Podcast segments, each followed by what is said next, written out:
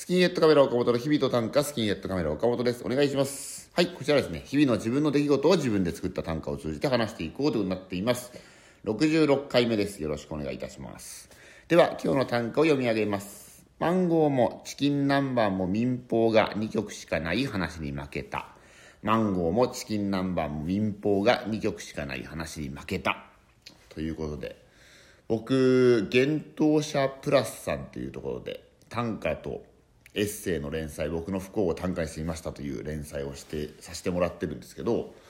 月木、毎週月木土にこう悲しい短歌とちょっと悲しめのエッセイみたいのが主に上がってるっていうのをやらせてもらってるんですけど、それのだいいっかいめが、はちがつくらいかな、もう今よんじゅっしゅくらい行ってるので、よんじゅっしゅ以上行ってるので、はちがつくがつくらいにいっかいめでやったんですけど、そのいっかいめの連載が始まって、それいっかいめの投稿された後にすぐですね、ダイレクトメール、ツイッターのダイレクトメールが、宮崎県のこうなんかいろいろ事業をやってる市役所関連の方から連絡が来て、その宮崎で短歌の講座をしてくれませんかみたいな話をいただいて、こう一週まだ一種しかこうね始めてるのにすごい反響だなと思って、で宮崎県っていうのが結構短歌にゆかりがあって、和歌山牧水さんっていう「白鳥は悲しからずや空の青海の青にも染まず漂う」っていう、ちょっと間違ってるかもしれない、多分合ってると思うんですけどそのうう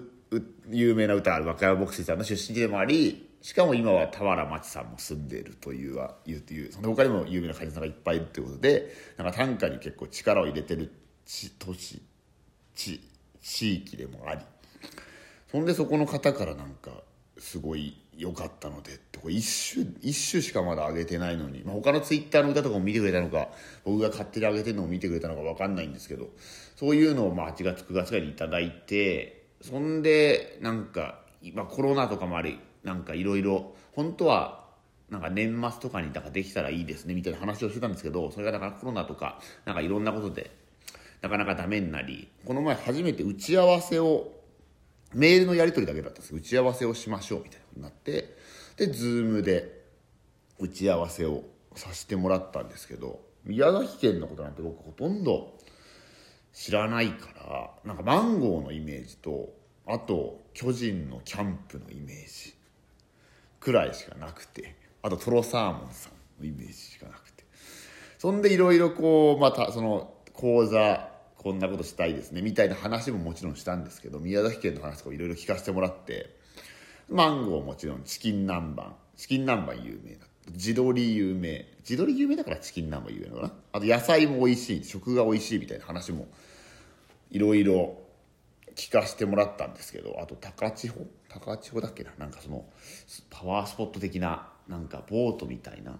ところでなんかこう行くみたいなのも、なんかいろいろ観光スポットとかもいろんな話を聞いたんですけど、その中で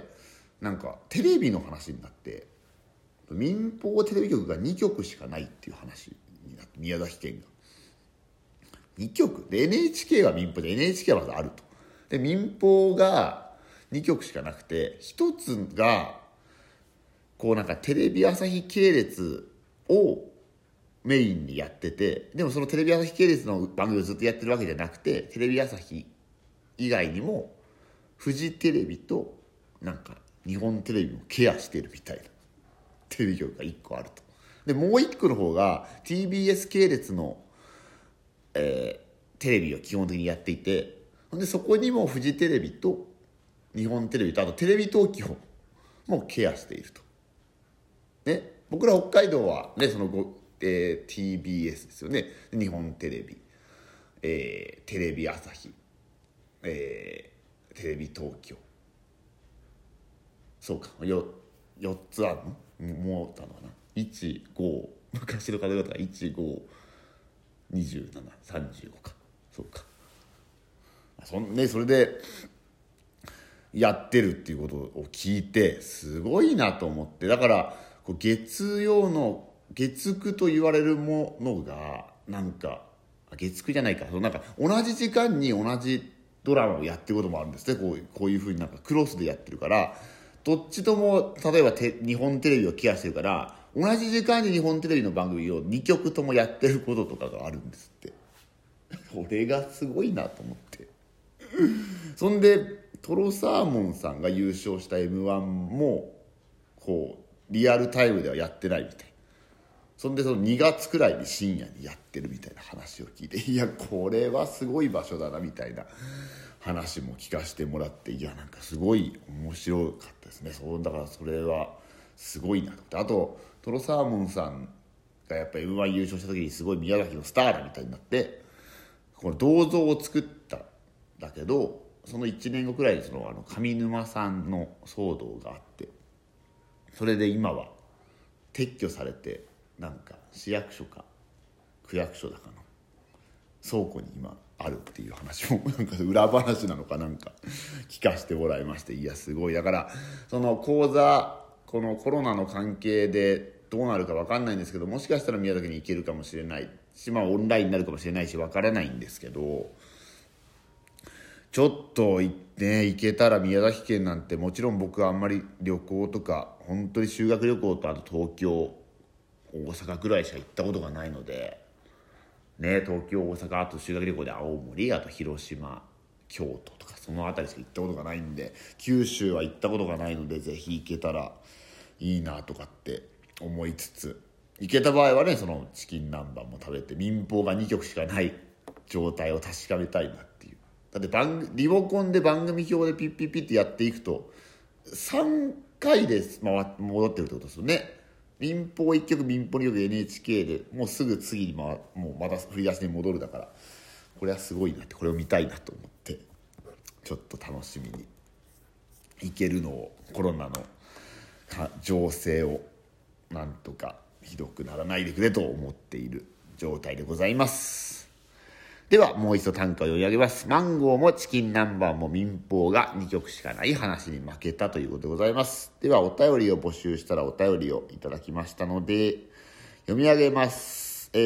ー、リサさん、岡本さん、いつも楽しい短歌とラジオトークありがとうございます。いやこちらこそありがとうございます。じゅうにがつ公演のお芝居、伊坂幸太郎っぽいと言われたいと書かれた岡本さんのブログの記事を拝見したのですが、特にどの作品っぽいですかということでございます。初めて拝見する岡本さんの芝居をじゅうばい楽しむために予習したのですが、伊坂幸太郎さんのどの作品が特にそれらしいか、もしよろしければ教えていただきたいです。特定のこれというのだけで世界観ということかもしれないですが、その中でももしあれば、寒くなってきましたがお体に気をつけてお過ごしください。長文失礼しました。お呼びくださりありがとうございますというので、こちらこそありがとうございます。そうなんです。じゅうにがつにもうあとにしゅうかんですね。じゅうはち、じゅうきゅうなんで、もう来週の、うん、再来週の今頃にはもうふつかめを迎えているということでございますけど、お芝居、脚本を書いたお芝居のよんさくひんめをやらせてもらうんですけど、そうなんです。伊坂幸太郎、僕ね、伊坂幸太郎さん大好きで、もう伊坂幸太郎さんっぽい、何々っぽいって言われるのは基本的には嫌なんですけど、伊坂幸太郎さんっぽいって言われる分にはいいなっていう、まあメリークリスマスミスターサンタクロースっていう題名の、まあ、これはもう完全にメリークリスマスミスターローレンスから、戦場のメリークリスマスから完全にいただいたですけども、えー、やっぱ世界観、まあ、伊坂幸太郎さんの全部の作品が好きなので、全部の世界観もあるかもしれない、あるっていうのはもちろんですけど、あえて言うならフィッシュストーリーっていう短編があるんですけど、短編がよっつぐらい、いつつぐらい入ってるかな、その短編の小説があるんですけど、その中のフィッシュストーリーっていう映画にもなってる作品が一番近いんじゃないかな、多分。なんかこうしこういう言い方はちょっとあるんですけど、システムというか、うん、それを読んでもし見に来ると、いやパクリとは思われないかもしれないですけど、バリバリに影響をっていうところはあるかもしれないですね。だからまあ読んでくるもよし、読んでこないもよしよし、まあ来てくれるねっていうことで本当ありがたいんですけど、読んできてもよし、読んでこなくてもよしという感じでしょうか。でそのフィッシュストーリーっていうね短編の中にはポテチっていう作品があるんですけど、これがね、これはまあ影響受けてる受けてない、今回の作品で影響受けてる受けてない関係なしに、これはすごい短編なのでぜひ読んでいただきたいなと思います。はい、そちらはぜひ読んでいただきたいなと。はい、フィッシュストーリーは僕のやつが終わってから読むか来てから読む読んでから来るかはお任せしますけど、まあ、とにかくでも世界観自体がもうなんか世界観っていう言い方するとちょっと軽くなっちゃったりなんかなっちゃいますけど、もうその失礼に伊坂ね、伊坂さんに失礼になっちゃうかもしれないですけど、バリバリにやっぱ影響を受けてると思います。はい、ありがとうございます。そして夏木さん、こんにちは。下着のパンツの話なのですが、前開きタイプと開いていないタイプどちらを履いてますかということ。あ、なるほど、これは興味を持ってくれてありがとうございます。これはどっちも履きますね。基本的にはどっちも履くあんまり意識でもこうこうなんていうんですか、ピチピチしてるものがあまり得意ではないので、もしかしたら前開きタイプの方が開放感があって、もしか、まあ、開放感は履いてる時はないけど、ちょっと開いてるぞというこの気持ちの開放感があっていいのかなとかって思ったりもいたします。はい、すいません、こんな